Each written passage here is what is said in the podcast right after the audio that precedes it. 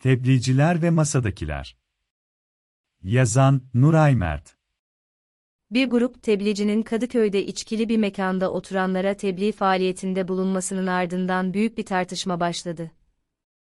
Bence bu tür tartışmalar iyidir, bu yolla toplumsal barış içinde yaşamanın adabı gelişir.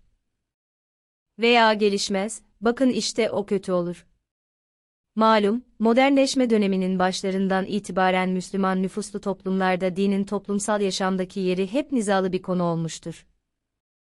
Toplumsal yaşam denince, tabi siyaset-din ilişkisi merkezi bir önem taşıyor.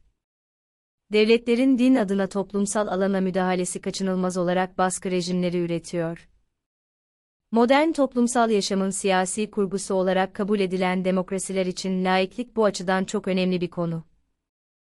Ancak laiklik deyip işin içinden çıkmak da çok kolay değil. Türkiye'de laiklik tartışmaları her zaman çetrefilli bir konu oldu. Diğer taraftan, bu mesele, sıklıkla sanıldığı gibi sadece bize ve hatta Müslüman ülkelere özgü bir mevzu değil. İslamcıların ve bazı muhafazakorların, kestirmeden Müslümanlık ve laikliğin bağdaşmayacağı itirazının bir adım ötesinde, laik olmayan bir siyasi kurgunun nasıl olması gerektiği üzerine ciddi bir önerileri olmadığı görüldü.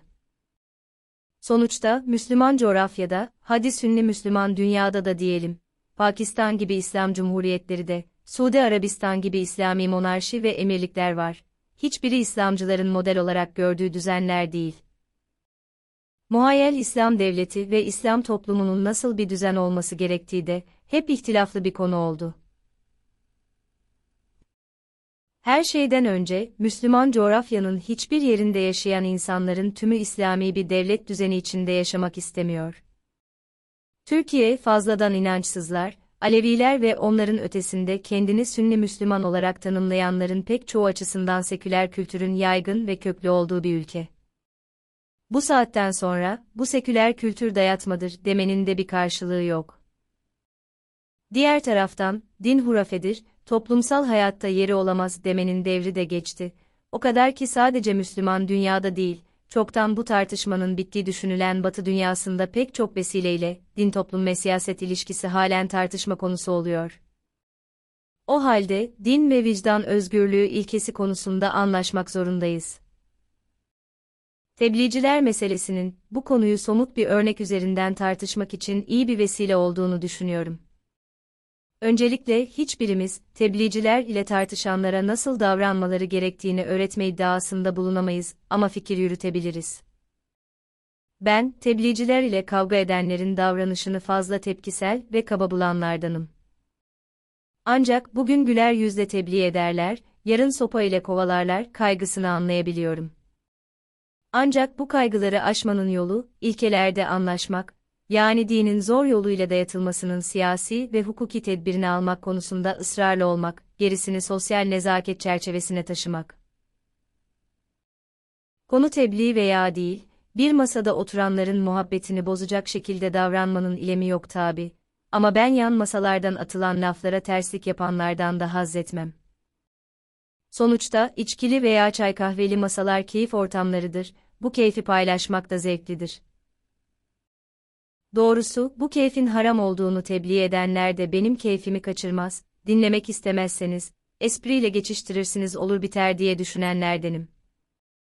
Öyle olursa, din adına telkinde bulunmak isteyenlerin de bu işlerin dayatma ile değil, medeni iletişim ile mümkün olduğu yönündeki sergiledikleri tutumları pekişir. Sonuçta tebliğciler de cehennem zebanisi değil, son derece medeni, iyi niyetli insanlara benziyor, ortamı germenin ne eylemi var, diye düşünüyorum. Hem sizlerin de onlara söyleyeceği bir şeyler vardır belki. Belki hoş bir sohbet çıkar bu tür karşılaşmalardan. Bazı şeyler, kanunla değil, toplumsal iletişim ile hallolur. Kendini dindar olarak görenler de, olmayanlar da hoş geçinmek konusunda anlaşırlarsa, meselenin önemli bir kısmı hallolur. Sonuçta demokrasi dediğimizde, kuşkusuz öncelikle kişisel ve toplumsal özgürlükleri teminat altına alan kanunla, kuralla mümkün olur, ama aynı zamanda bunların ötesinde, hoş geçinmenin adabını bulmak ve kurmakla gelişir. Sevgili Aydın Engin'e veda. Aydın Engin'i sevmeyen var mı bilemem, ama ardından, bin bir çeşit insanın bu derece muhabbetle andığı çok az insan vardır. Sık görüşmezdik ama hep bol esprili telefon konuşmalarımızı çok özleyeceğim. Asık suratlı olmadan da ilkeli, politik bir insan olunabileceğinin canlı örneğiydi. Sıkıntılı hastalık dönemlerinde bile güler yüzü değişmedi, hem onunki, yenilmedim, ayaktayım zorakiliği değil, sahici bir güler yüzdü. Özlemeden anmak mümkün değil, nur içinde yatsın.